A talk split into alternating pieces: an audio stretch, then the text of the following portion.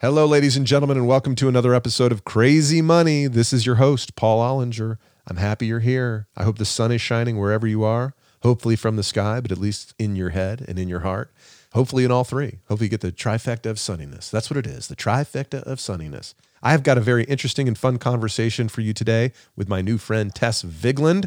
You may very well recognize Tess's voice as she spent two decades on the public radio airwaves, including many years as the anchor of the nationally syndicated business show Marketplace. This is Marketplace. Tess and I have in common the experience of quitting our very good jobs to try to reshape our working lives. And we discuss how that goes down for better and for worse, and how complicated the whole experience can be. We recorded our chat last week, and as I was going back to listen to it today, I quality assure every episode of Crazy Money before it goes out. As I was listening to it again today, it reminded me of a little anecdote from my early post Facebook life, which I will share with you in three, two, one. Okay, here we are. We're back. So, about a year after leaving Facebook, a year which I had spent decompressing from the corporate world by working out, playing golf, spending time with my kids, and traveling a bit with my wife. One night we go to dinner with this very attractive couple we had just met through our kids. Our kids went to school together, is what I'm trying to say. And we go to dinner with this very attractive couple, and all I know about them is that they're both doctors. And I'm talking to the dad down at my end of the table. And after we covered the requisite questions around what our kids were up to and all that, I said, So, what kind of medicine do you practice? And he replies with a response I'll never forget. And he says, Well, I'm a pediatric oncologist and neurosurgeon and at this very prestigious hospital in town. He said, I'm also doing research at a very prestigious research institution. I'm doing research using nanofibers to see if we can slow the spread of cancer in the brains of infants. And I'm like, oh, wow, that's a good answer, man. he kind of just brushes me off with this, you know, like, ah, no big deal. No big deal. I'm just, I'm just Superman. I'm just a baby saving Superman. Don't worry about it. And in a well practiced effort to take the attention off of himself, he turns around, looks at me, and says, So, Paul, what do you do? And after uh, one might say wasting a year of my life doing nothing, he stumped me. I was like, uh, "What do I do? Let's see. What do what do I do?" and I was like, I didn't know what to say, and so I came back to him with like, uh, "I'm a blogger." I blog sometimes, you know, sometimes I blog, sometimes I write funny stuff on the internet. Not all the time, but I'm not even committed to that.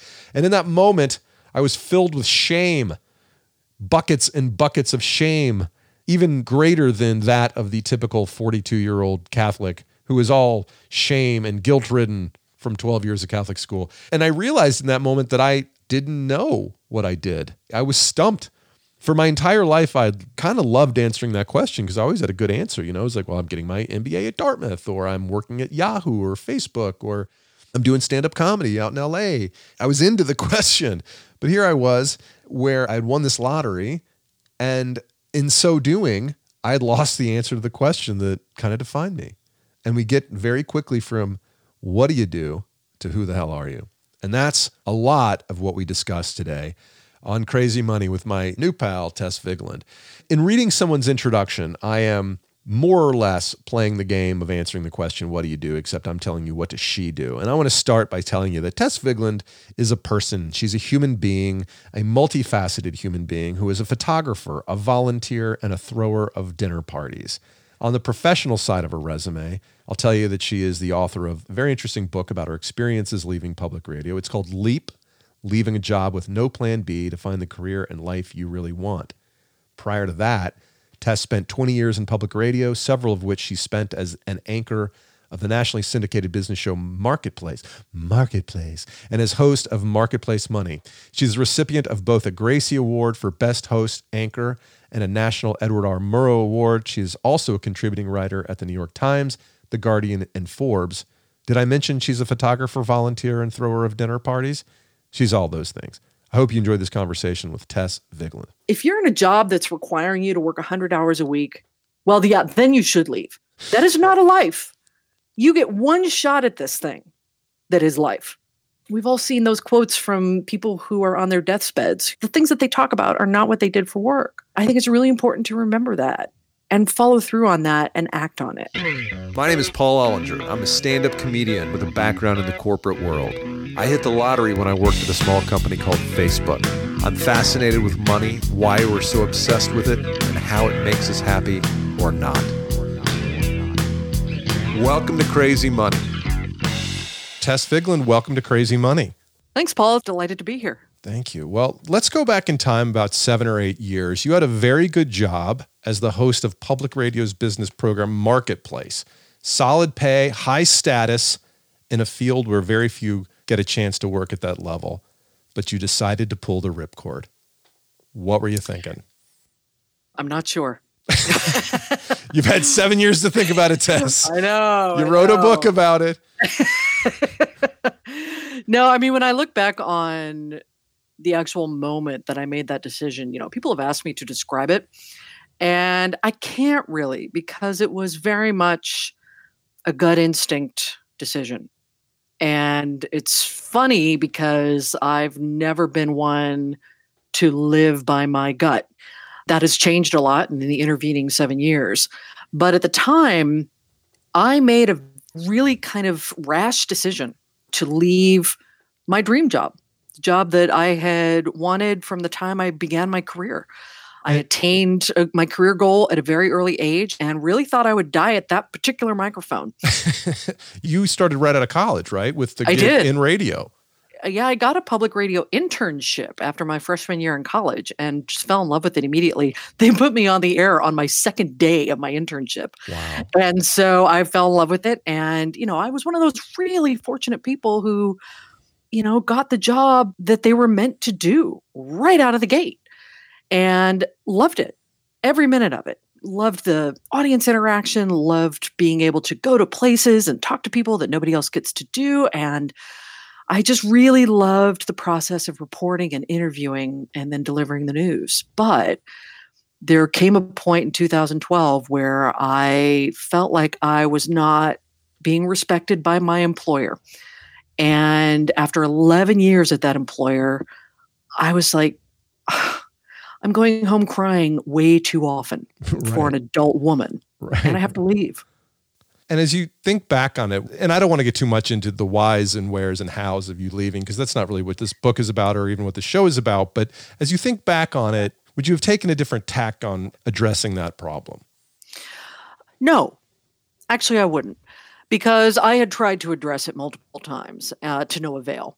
And it's not like I basically went into work and said, I'm out of here, goodbye. I gave them three months' notice. So, you know, I conducted myself as an adult, as we all should. But I'm glad it happened the way it did because I did something that was very unexpected of me, which is that I left without having anything else lined up.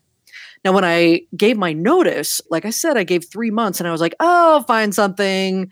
You know, I have three months. Well, it turned out to be the busiest three months of my entire career. So I, in fact, did not have time to go and find that next opportunity. And that's just, you know, I hosted a personal finance show. I had literally told our audience over and over not to do the thing that I just did. Like, do not ever leave your job without having something else lined up. It's just, that's not what we do, right? But I did it that way. And I look back now and I'm so glad I did. Now, not everyone can, and I'm sure we'll talk about that, but it worked out for me and it gave me a confidence in myself and my ability to function outside of like normal employment that has benefited me to this day. In what way?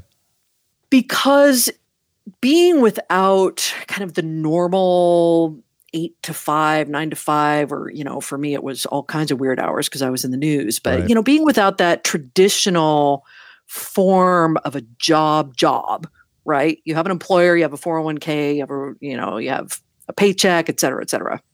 Being without that forced me to recognize the skills that I had that were beyond kind of the obvious things.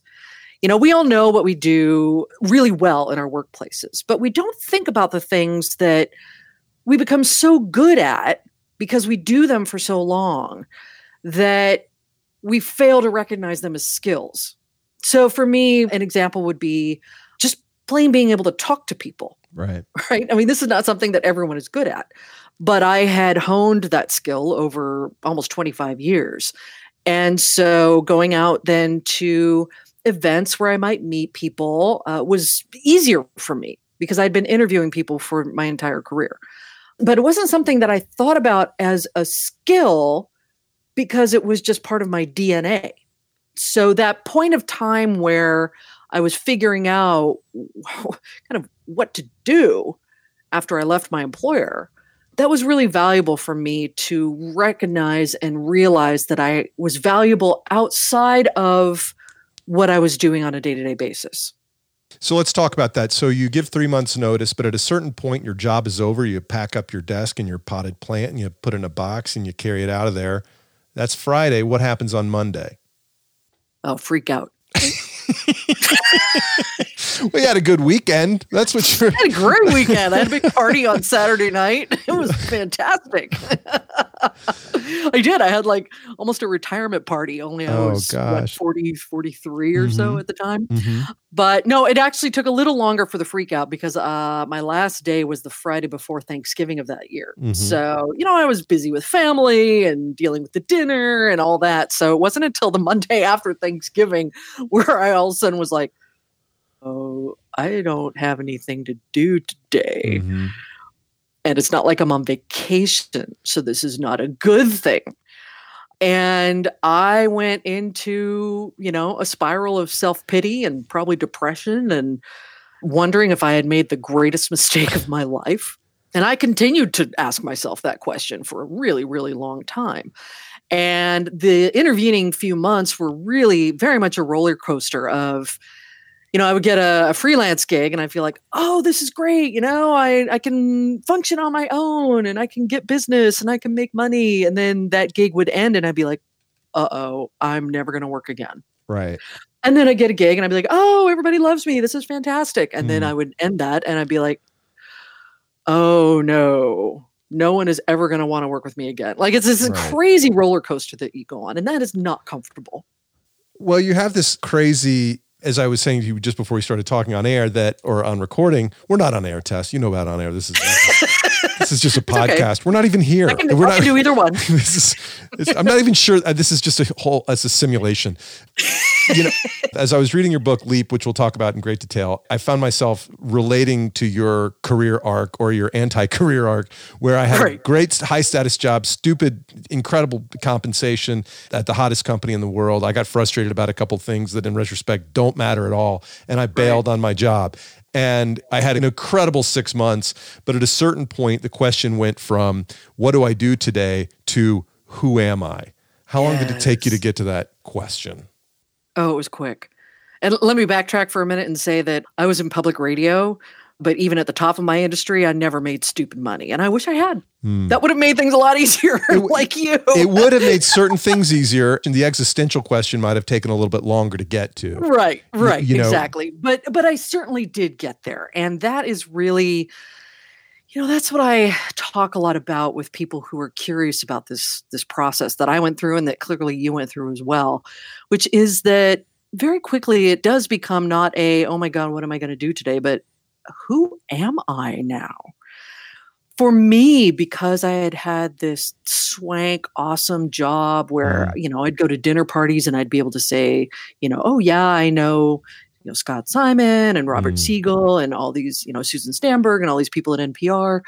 And in fact, you know, I was kind of one of them. And I'd be able to talk about the latest story that I reported on. And it was great. And I didn't realize throughout my career how much I chained my identity to all of that. My identity of who I was as a person. yeah And I think we do that a lot, particularly in America, particularly in the West, where we we are what we do for a living. absolutely And so the existential thing that happens when you leave that thing is you're like, well, what am I worth now? Yeah. And, you know, my question to myself was, you know, I, I used to be marketplaces Tess Vigeland. And she was cool. And that was cool. Now I'm just Tess Vigeland. And I have no idea what makes her worthy of existing. right? Except that she's a wonderful human being who loves to garden, Right. travel, do photography, host dinner Yeah. parties. Who it took me cares? a while to figure that out. who cares about all that stuff? I mean, if you don't have a cool job. Yeah, but you know, again, I, I do think that in our society, you know, I mean, think about the last time you walked into a party, right, with people you didn't know. What's the first question they ask you, or you ask them? What do you do? What do you do? When you don't have a good answer to that question, you start to, you know, have second thoughts about who you are. And that's not fair. And I will tell you that I do not ask that question anymore when I'm in a room of people that I don't know. Maybe I'll ask it 10 minutes into the conversation, Right. 20 minutes into the conversation, but I will not make that the first thing that I ask anyone when I first meet them. And it's something that you have to train yourself to do because we're so used to it, again, especially in our society. So at that point, it's really all about your self image. It's all about figuring out who you are outside of what you do. And that can be a long, drawn out, protracted, horrible process. It's not easy, it's not fun. But on the other side of it, man, is it a relief. What were some of the answers you came up with in the early days after you left Marketplace? Did you ever call yourself a consultant? Did you ever call your do, what were Um, some of the no. easy answers you tried to get away with without having to explain yourself at a party? Um, well, my answer to the question was, well, I used to be, Right. you know, Yeah. and and then I would go into what my former job was, yes. and people, you know, maybe down the line they they would say, well, you said you used to. What do you, what do you do now? God bless them. um, but you know, I I could get away with telling stories about my you know 25 year career and all the cool things that I did because people are fascinated by it. So, you know, if we did get to the point where they would say, well, so what's uh, you said used to, what, what are you doing now? You know, I was a freelancer, which is a terrible word because people look at you with pity, which they shouldn't because, you know, then I started calling myself an independent contractor, an independent producer. And for some reason, that did not prompt the looks of pity that freelancer does. So that's kind of how I started to get around it. And then I got a book deal. And so I was like, oh, I'm writing a book. And that's, you know, impressive enough, I suppose. But it is a it's, it's something that you have to wrestle with when you make this sort of decision. And it can take, like I said, it can take a long time to figure out how you're going to identify yourself. Again, we'll talk about the book in just a second. But as you're writing the book, or just before you started writing the book, you started traveling pretty extensively. Is that correct? Uh, no, that's actually after the book came out. Oh, okay. Yeah. So let's talk about the book. Let's talk about your vision quest. When I first, when I My vision quest. yes, Okay. e- excellent movie with Matthew Modine, as you might recall. when I I first feel saw like that, superhero. what's that? I feel like it makes me a superhero. I love it. I think we're all superheroes, uh, fighting our own, fighting the villains in our head. I like it. Yes. when I first saw the title of your book, now I noticed that it was written by a woman, so this was tempered. But the first reaction I had to leap was, "Oh, geez, here comes another Tim Ferriss, Gary Vaynerchuk like guru, who's going to tell me to wake up at four in the morning, take an ice bath, and then crush it all day at my side hustle." Yep. But I'm like, wait a minute, this is a woman who worked at NPR is probably not going to lead with that. No, but I will tell you as an aside Yes. that my publisher tried their first cover that they sent me for the book Mm. had a man with a briefcase on it. Oh, for God's sake. Yeah. Was he in a gray flannel suit as well? Uh, pretty much. Yeah, or trench coat or something like that. I mean, I was like, um, yeah, no, Trench coat. Fantastic. I am not Tim Ferriss. Trench, trench coats are very in these days. Um, yeah, that love the symbolism there. Yeah, so my first reaction was this is something about achieving your potential and all that kind of stuff, which you know I'm pretty skeptical of. Yep. And indeed, in reading the book, it's not all about certainty. There's a lot of ambivalence and honesty and introspection and doubt and on you, you know Mhm. in the book. So how do you position something that isn't all about certainty in today's self-help market? Oh, that's a good question. I will tell you that my publisher envisioned this book as a career self help book. And I didn't know that until like halfway through writing it. I have always been of the opinion that if self help books worked, we wouldn't have entire libraries full of them. Mhm. And they, they do I- sell. They do sell, however. they do sell, but you know, there are so many of them that clearly people keep looking for answers that they're not getting. Mm. And I think a big part of that is because in our culture, we expect someone else to tell us what the answers are. Right. And it is very hard work to look at your own life and figure out what needs to change and then change it on your own. We like to be told how to do things. That was the case on the show that I hosted, the personal finance show, Mhm. where people would call in and you know, they would want specific answers to their finance questions. And they didn't want to be told, you know, here's a reference book to look at, here's a video to go look at. They wanted to be told on the show exactly what to do so to fix their problem. And I don't think you learn anything by that. I think a lot of what brings you the greatest joy in life is figuring this stuff out. And I wasn't going to say stuff, but I'll say stuff. Figuring You- out your own stuff. You can say whatever you want to say. That's right. We're not on the radio. That's right. Figure out your own shit because it will teach you skills, it will teach you how to function. And relying on a bunch of other people who do not know your own life, who do not know your circumstances, and don't have your circumstances, it doesn't mean anything. Like for someone to tell you that you should learn XYZ in four hours? What?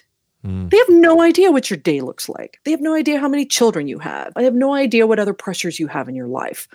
You know, to me, it was much more important to share my story and share the stories of a lot of other people around the globe who contacted me after hearing my story and said, you know what? I've done this same thing, and here's what it's been like for me. And, you know, the stories that are featured in my book are all completely different people. And they had, you know, a lot of different results of leaving a job without having plan B lined up. And I think that it's much more important for you to read those stories, to hear those stories, and allow them to inform your own education rather than expecting someone to give you a prescription for how to live your life. Yeah, and I think one of the things that I didn't anticipate when I left my job was how much I relied on the roadmap that my job gave me Hmm. and how disconcerting it is to have to take responsibility for how you're going to create your own work reality. Yeah, how did that manifest for you? What did your work life teach you that when you left it, you were like, oh, yeah, no, that wasn't right? Hey, I'm going to ask the questions here, Tess. Oh, This is say, my sorry, sorry, I'm a no, I'm just reporter. kidding. I'm just kidding. I'm just kidding. So, how did that manifest? I'm not sure. I think it was just. It's a constant. I mean, I've been working on this for basically five years, full time. I've been gone for eight, but been working on this, trying to figure out the answer to the question. One of the most basic things that I think people don't anticipate before they leave their job is to figure out what they want. That is the most fundamental question each of us has to answer. And when we're in, we're experiencing some kind of pain or stress or desire to spend our life in some kind of a different way when we're at a 70 or 80 hour a week job. You think, I want to lose 20 pounds. I want to speak Italian. I want to spend more time with my kids yep. you know and and you overvalue the things that you don't have and you undervalue the things that you do have and and Mm. you make a trade and you realize wow i really miss my friends at work wow i really kind of miss being told what to do every day i mean Yeah. yeah the the quarter in quarter out sprint was a huge grind but i knew where i stood yeah, and I, I mean, it was the same for me. You know, I, I mean, it was daily for me, right? I had a daily deadline. Mm, And for me, that was, you know, I mean, when the red light goes on and you're in the studio in front of the microphone and talking to millions of people across the country, you better be ready.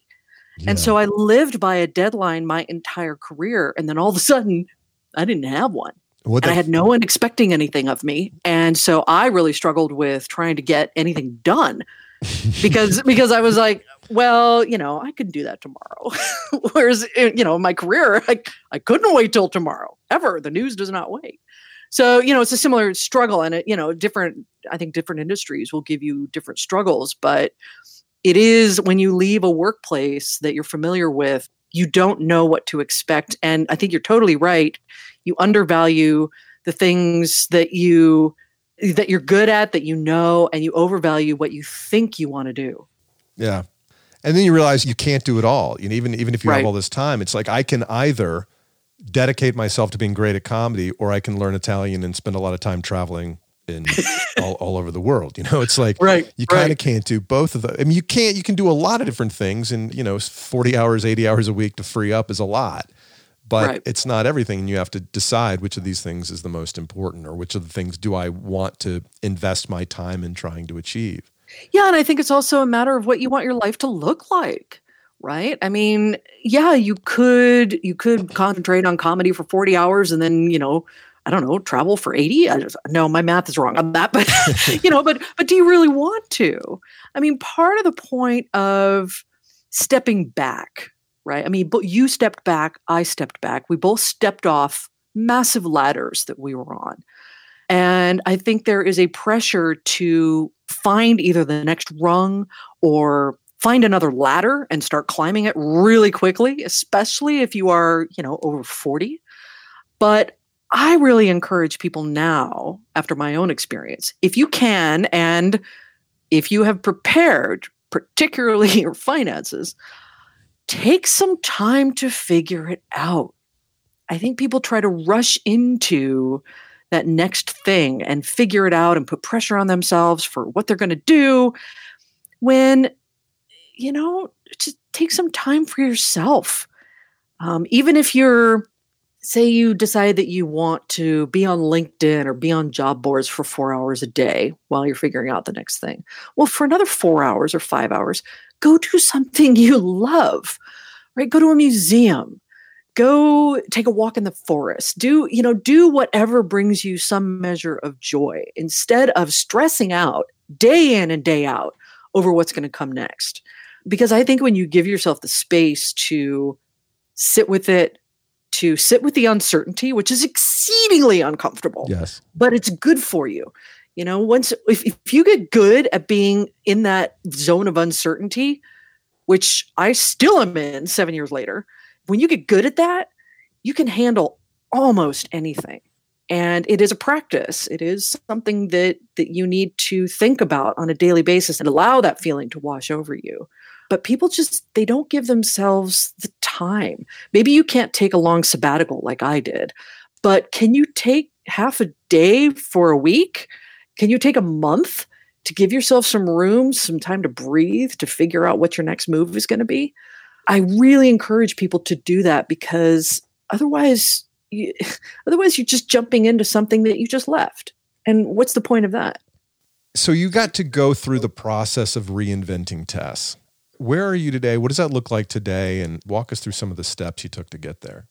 Oh man, it's been a wild ride the last seven years. So after I left Marketplace, I freelanced. I'm sorry, I independent contracted. right, of course. Only losers freelance. right, exactly. Um, for a couple of years, and um, I gave a speech that led to the book. So I wrote the book for a year, and then marketed. You know, waited for marketing for a year, and then in August of 2015, the book came out. And at the time, I was also in the middle of uh, my marriage ending, and so we were selling the house in Southern California. And so uh, I didn't have a full time job. I didn't have a relationship. I never had children and I didn't have, you know, an abode to take care of. And so I started thinking, wow, I have the time now to go and explore if I want to. And I've always had a wanderlust, but I had cut the strings on everything that was connecting me to my life up to that point. Not relationships, but you know, just uh, uh, my life was no longer in a prescriptive mode Few, the obli- life that you're supposed to live. few direct obligations. Exactly. And I knew that that our house in Pasadena was probably going to sell for a decent patch of money. And so, you know, the personal finance host in me said, put it in a retirement fund. Mm. And then the person in me, the human in me, was like, no, take Let's- that money and go on an adventure. Let's go to Vegas. Let's go to Vietnam. Nice. yeah. So I decided that I was going to give myself a year to travel. Kind of like you were talking about earlier. I skipped the comedy part, but I just went traveling. Yeah, there you go. And I bought myself a one way ticket to Vietnam, put all my shit in storage and sorry, my stuff. No, my shit. And I left for Saigon with one suitcase, one backpack, and a photography bag. Lived in Saigon for about four months and made that a hub from which to travel to several different countries in the area. And then I moved to Bangkok because it was easier to live there as an expat.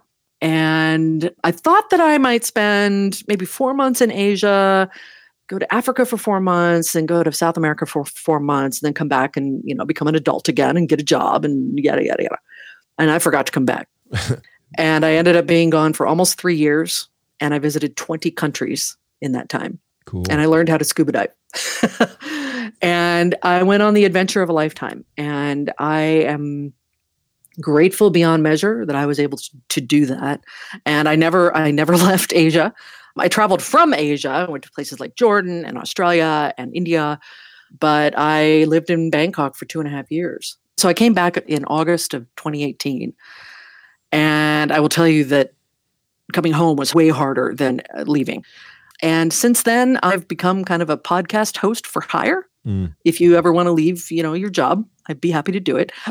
Um, but I now live this life that is, I'm working from home. Sometimes I work 40 hour work weeks. Um, sometimes I work 10 hour work week. And I love it. There are definitely times, and there have been times over the last seven years when I've missed being in the newsroom kind of like you said, you know, miss being in the office with all the people that you know, and there's kind of a buzz that's going on. Um, and I didn't know that this was what I wanted. I didn't know that this was kind of where I would end up. But here I am, and I I find joy in my life um, on a regular basis right now. I also work with animals. I volunteer for the local humane society, and I still travel, not a lot, but you know, the biggest change for me is that I don't have a plan. Mm. I don't have that two year, five year, 10 year plan that, you know, we're all supposed to have. And I like it. You know, I'm partly able to do it because I don't have children. And I know that that is something that most people do have and restricts their ability to do things like this. Although I would argue that it doesn't completely restrict it. No. But, you know, for me, the biggest change has been, again, trusting my gut, going with it. The first part of that was leaving that dream job back in 2012. And Yeah. ever since then, I've just learned how to pay attention to where my gut is leading me. And so far, it's going okay. It might fall apart at any moment. But Right. if it does, I know that I can function. Like, I know that I'll figure it out. So one of the things I learned when I left my, by the way, uh, you took your big trip to Asia. When I left my job, I went to Cincinnati for a weekend, and it was Ooh, it was nice. pretty spectacular. Um, but I didn't find myself in Cincinnati. I did. Oh, I'm sorry. Pretty. well, I didn't find myself in Asia, but I, I Did wasn't you think you were going myself. to? I wasn't lost. Was there a sort of uh you mentioned the eat, pray, love phenomenon? in oh book. God. that wasn't uh, your experience over there. No, you weren't looking for a cathartic, romantic, uh, get it all out kind of thing in Asia. No, I mean, I certainly did my share of getting it all out, but um, no, you know, I think that kind of thing has again created because it's you know it's kind of this it's in the self-help genre Yes. um, it's created this expectation of what travel is supposed to look like especially for Yes. solo women right? Yeah. and that's great for her that she had this wonderful adventure and you know it, yeah good for her but that doesn't mean that that's a prescription for everybody else but i think people think of it that way and that's why i can constantly while i was away you know get the jokes oh you're on your eat pray love tour no i'm not most vociferously not Well, a woman traveling alone is supposed to be on her eat, pray, love thing, and a guy traveling alone is a creep. You know, that, that's yep I traveled alone in Asia and I hadn't been awake in Asia for 30 minutes when some guy on a motorbike pulled over on the side and offered me all kinds of horrible things. And I was like, oh, okay, that's who I am for the next three Yeah, weeks. Good to know that. yeah unfortunately. Totally. Unfortunately. So one of the things is as I'm listening you tell me this that like it's all good and it's all okay. I know that ambition doesn't stop when you stop working. But when you take yourself off of the corporate ladder or the big time media ladder, your ambition doesn't stop. Your desire to contribute, to be recognized doesn't stop. How do you channel that energy now? Well, I think it depends on how you define ambition. And the definition, I think, for most of us is career ambition. Mm. It's climbing that ladder that I mentioned. Or if you're going to step off that ladder, you better climb up another one real quick. Yes. And my ambition doesn't look like that anymore, which is funny because, you know, a lot of a lot of what I got out of my career and I guess I'm not super proud of this, but I think it's pretty normal. When you're in broadcast, you have an ego. You know, Sure. I mean, you know, you've you've got fans, you've got people who listen to you on a daily basis. You know, they recognize my voice in elevators, and so part of my ambition was to keep that going for myself throughout my career. Like I thrived on that. That's not the only thing I thrived on. I love the job itself, but it's it's fun, right? So I thought that that was something that I was going to need throughout my career, throughout my life. And it's the thing I missed quite a bit was having that cool job, right? That job that everyone would recognize and be like, "Oh, wow, yeah, that's so cool." And so my ambition when I left marketplace was to go to the next big thing. I kept trying to figure out what that was going to be because when you're at the top of your industry, it's hard it's hard to go another rung up, right? Right. Yeah. And what I eventually settled into, particularly while I was traveling and since then, is that my ambition now is to have joy in my life in some way, shape, or form. I hope that I like the work that I'm doing. I'm not always going to love it. The work that I'm doing right now brings me pretty much no recognition, very little, like The- public recognition. The dogs And like I- it. Yeah, uh, probably. And I don't care as much as I used to. I'm not going to say I don't care, Mhm. uh, but I don't care as much as I used to. And I'm doing doing work that is not necessarily important, but it's satisfying for me right now. And I don't know how long I'm going to do it. Right? I mean, I'm totally open to the next thing that's going to come along. But a lot of people would argue that that's not ambition because I'm not pursuing Mm. right? And maybe sometime uh, in the future, I will start pursuing again. But right now, I have work coming to me that is fine. It's not terribly awesome, but it's good. And it's, you know, it pays me and I don't hate it. I'm actually I'm painting this as worse than it is. It's actually very interesting projects, but it's not I'm not on national air, right? Right. That's my Yeah. point. But I'm okay with that. And that is not something you are supposed to say out loud. Yeah. That you are not in constant pursuit of that next awesome thing. And it's particularly hard when you've had that awesomeness and then you step back from it and people are like, "Oh, are you depressed?" no. I just choose right now in my life to take it a little slower, to have the time to go and volunteer multiple hours a week at the animal shelter. Like, I have the luxury to do that, and I'm not going to apologize for it, even though it means that, you know, I'm not trying to get that next great anchor position. Maybe I will again. You know, I, I really try not to be prescriptive for myself anymore. It's a daily struggle it's ingrained in us. It's in our DNA practically from the time we're probably two. I don't think we're born with it, but in this country, it was probably uh, it. It, it does become a thing, and Oh, so you have to fight against it. Oh, we're conditioned. We're conditioned from the earliest age to Yeah, respond exactly. to accolades and to. I mean, like I was, I was Yes. thinking. You said you you want to design your day to create as much joy as possible, and I'm paraphrasing. But first thing that came to mind was, well, how do you? That would be fine as long as I knew I was getting more joy than my neighbor. That would be. I would find satisfaction in knowing that I was winning the joy game on my street. Paul, you might want to get some help. um, Hey, I have the Calm app. It's good. It's working. do you? So, so no, I mean, no, you're right. It, it is that is absolutely it is absolutely part of our culture, and I think it's a sick part of our culture. It is, you know, it is equivalent of, you know, the money thing with keeping up with the Joneses. And I guess what I have really come to learn is that I just I it is a daily struggle, but I've started to not care what anyone else thinks. And that is the hurdle of a lifetime. And I don't think that's necessarily just American.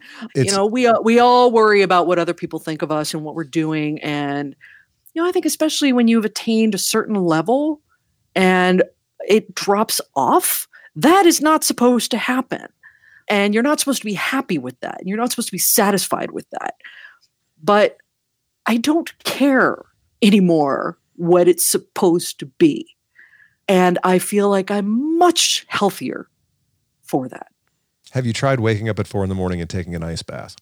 Hell no. it's funny. So all this that you're saying, the scoreboard of our society is it's really hard to ignore. But knowing that I was talking to you today, I was reading my daily Stoic email. Uh, written by Ryan Holiday, who was a previous guest on the show. But he had a quote in today's email from Epictetus, who has one of the greatest names in uh, the Stoic world. And Oh my goodness. the quote is this If you are ever tempted to look for outside approval, realize that you have compromised your integrity. If you need a witness, be your own. Ooh. And I think like that. That's, you said it's not necessarily an American problem. It's also not a modern problem. This is an ancient problem that Yeah. humankind has been dealing with. Our ambition has been stuck in our head. Like, if I'm not winning, then I'm not participating. If I'm not winning, then I'm losing. And that's, yes. that is a self defeating philosophy, whether it's money, career, anything. But it's such a hard lesson to learn, as evidenced by the fact that it's an ancient concern, right? Yeah. But I think it's worth the effort and I think it's worth the exercise. You know, it's everything from whether you're as skinny as the girl next to you to, you know, the keeping up with the Joneses. Is your house nicer than the one next to you? And it's all bullshit. Like, why? why? Why do we care? I am making less money now than I used to. Now, that is a mark of a loser. I don't care. I don't care because I'm constructing my life in a way that is satisfying to me, that brings me, if not joy, then at the very least, it brings me a sense of satisfaction, a sense that I'm constructing my life in the way that it works for me. And you know, sometimes I do struggle. I'm like, you know, I'm like, nobody's listening to the stuff that I'm working on right now because it's all corporate. And, Mm-hmm. you know, I, I struggle with the fact that, uh, you know, I live in a small apartment now and I used to have a really nice house in LA. um, but I remind myself over and over and over again that A, I have so much autonomy now and it is a gift. And B, I have, especially over the last five years or so, really constructed my life in the way that I wanted to. Like, you're not supposed to give yourself a three year sabbatical and take off and not work. But I did. Yeah. And if you don't think that's cool, or if your friends don't think that's cool, I don't care. I had an amazing time, you know? So I just, I feel like we should stop apologizing for not having the life that that we've told ourselves we're supposed to have, right? Because it's been, you know, badgered into us our entire lives. And then also, you know, you really have to learn that even though you think everyone outside of you is judging you, they're all worried about everybody else judging them. Like they're probably not thinking about you at all. No, they're not. Everybody's playing their own game in their own head exactly. all the time. Exactly. Well, so what's the answer for everybody else out there who's seeking who have good jobs and they're seeking balance and they want to they want to quit but you know they're obligated. How would you suggest that they bring some balance into their lives without leaping necessarily? Yeah, and you know that's that's not going to be the answer for everybody. I know I'm supposed to say it is because then I'll sell books, but it's really not. That's right. Um, you know, and uh, it's you know, again, you have to design your own life. And you know, I would say the first thing for people who maybe are feeling a little bit restless, Maybe you're mid career and you're wondering if this is all you're going to get to, same thing day in and day out. Maybe you're bored. I was really bored. Mm. Even though I mm. had this amazing job, I was bored because I was covering the same stuff day in and day out, week in and week out. And I got really tired of it. I didn't realize that until you said that in your book. And I was like, it is kind of the same thing every day. Yeah, yeah. Well, yeah. Well, the way I put it was there are like six stories in personal finance, and they just keep coming over and over and right, over again. Right, and right. I got really sick of those after mm-hmm. six years. So you know, if you're bored, I think the best thing that you can do for yourself is to find an identity outside of the job that you're doing, and that can be anything from you know, like me with animals. I have found that I I just like if I got a job completely outside of journalism. I would probably go work with animals at a shelter full time. And I didn't really know that until I started doing more of it after I left my job.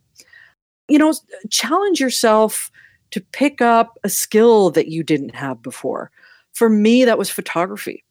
I had never really picked up anything other than a, you know, a point and shoot. And then a couple of years after I left my job, I people had told me that I took decent pictures, so I went and bought myself a nice camera. You take beautiful um, pictures. I've seen them. Thank you, thank you. I appreciate that. And I taught myself photography. I didn't take any classes. I just went out and I made it like at least a weekly practice, and I just would go out and I would shoot and learn from that. And you know, I would read blogs and I would read you know how tos and but I did. I taught myself, um, and I'm still teaching myself. So for me, that was really important to have an intellectual challenge that was outside of any kind of work mm-hmm. zone, right? So it was challenging my brain in a way that it hadn't been challenged before. And it also got me, well, it got me outside and it got me thinking of different ways to tell a story. My storytelling has always been the written word or the spoken word. And now I had to tell a story through photographs.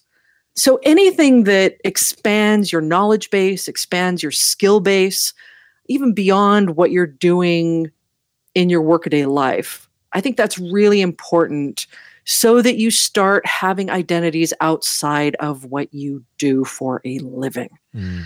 You know, if I can hammer this home, this is what I want people to hear is that you have to figure out what your identity is outside of your job. Maybe that is, you know, teaching soccer to your kid and, and their friends. Maybe it's learning a musical instrument for you. Whatever it is, start finding that thing and make the time for it. You know, if you're in a job that's requiring you to work 100 hours a week, well, yeah, then you should leave. That's not life. that is not a life. You get one shot at this thing that is life. And, you know, it's that old we've all seen those quotes from people who are on their deathbeds who you know the thing that the things that they talk about are not what they did for work. And i think it's really important to remember that and follow through on that and act on it. And it doesn't have to be complex. It doesn't have to be something that you feel like is impossible. Like for me i, I tried learning a foreign language. You mentioned this earlier. And it's just ah, i do i do not have the skill for it so I was like, I dropped that, and that's when I picked up photography. Right. Yeah. um, you know, don't don't feel like you have to do something that you're not enjoying and you're not good at, but find that thing that you can turn to if and when you do leave your career, your job, that you can say, okay, you know, this is my thing now, at least for a little while.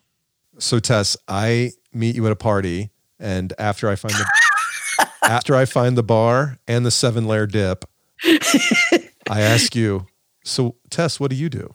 How do you answer the question? I'm going to turn it back to you and say, well, you know, I would actually really rather hear what you did last weekend. I do. I do this. I'm not kidding. I do not answer the question and I do not ask the question. I explain it later on. And it, sometimes I will even have to say, I'll explain why I'm doing this later on, but I'm going to turn the, I'm going to turn it back on you and instead ask you like where's the latest place that you traveled to that you thought was really interesting that I should know about? Like I literally have a list of questions in my head that I will turn around and ask. But I will answer your question. I say that I'm an independent producer. Right. And that I help people design podcasts and I host podcasts and that I'm, you know, that I'm also working on writing a second book. What can you tell us about that book? It's going to be about my travels. Oh, cool. And it's going to, yeah, it's going to be um, eat, drink, sleep. I love it. I love it. Tess, I'm so grateful for the opportunity to talk to you and to know you. Can you tell our audience where they can find out more about you and see your photographs? Yeah, so I have uh, a website that I kept while I was doing my travels, and it's called tessuntethered.com. Now, after I put that up, I was like, well, I don't want people to think like I'm mentally untethered, but, but it's really just all, you know, I cut all those strings on my life. And so I was kind of untethered and I left. So you can find my photographs and a lot of my storytelling there, you know, and feel free to contact me on Twitter or friend me on Facebook kind of anywhere and everywhere. I love talking to people about careers, about quitting, about travel, about kind of anything anything you're curious about. I talk to strangers for a living for 25 years, so I'm pretty good at it. Well, I've certainly enjoyed this conversation. Thank you for taking the time to speak with this stranger. Her book is Leap Leaving a Job with No Plan B to Find the Career in Life You Really Want. So, if you're thinking about what you should be doing in your career or that next phase of your career, I highly recommend checking out Tess Vigeland's book. Tess, thank you so much for joining us today. Paul, it's been an absolute pleasure. Thank you so much. Thank you, Tess, for making time to be a part of the program. I enjoyed our conversation, and I can't wait to see what's next from you, even if it's just more dinner parties. Hey, ladies and gentlemen, if you enjoyed what we're doing here at Crazy Money, please go ahead and take a second to rate and or review the show on whatever podcast app you're using to listen to these enjoyable conversations. You can find out more about what I'm up to, where I'm telling jokes live and in person at paulollinger.com, or you can email me your ideas for new guests for Crazy Money at paul at crazymoneypodcast.com. That's paul at crazymoneypodcast.com. Thank you, as always, to Mr. Mike Carano in Los Angeles. Goodbye.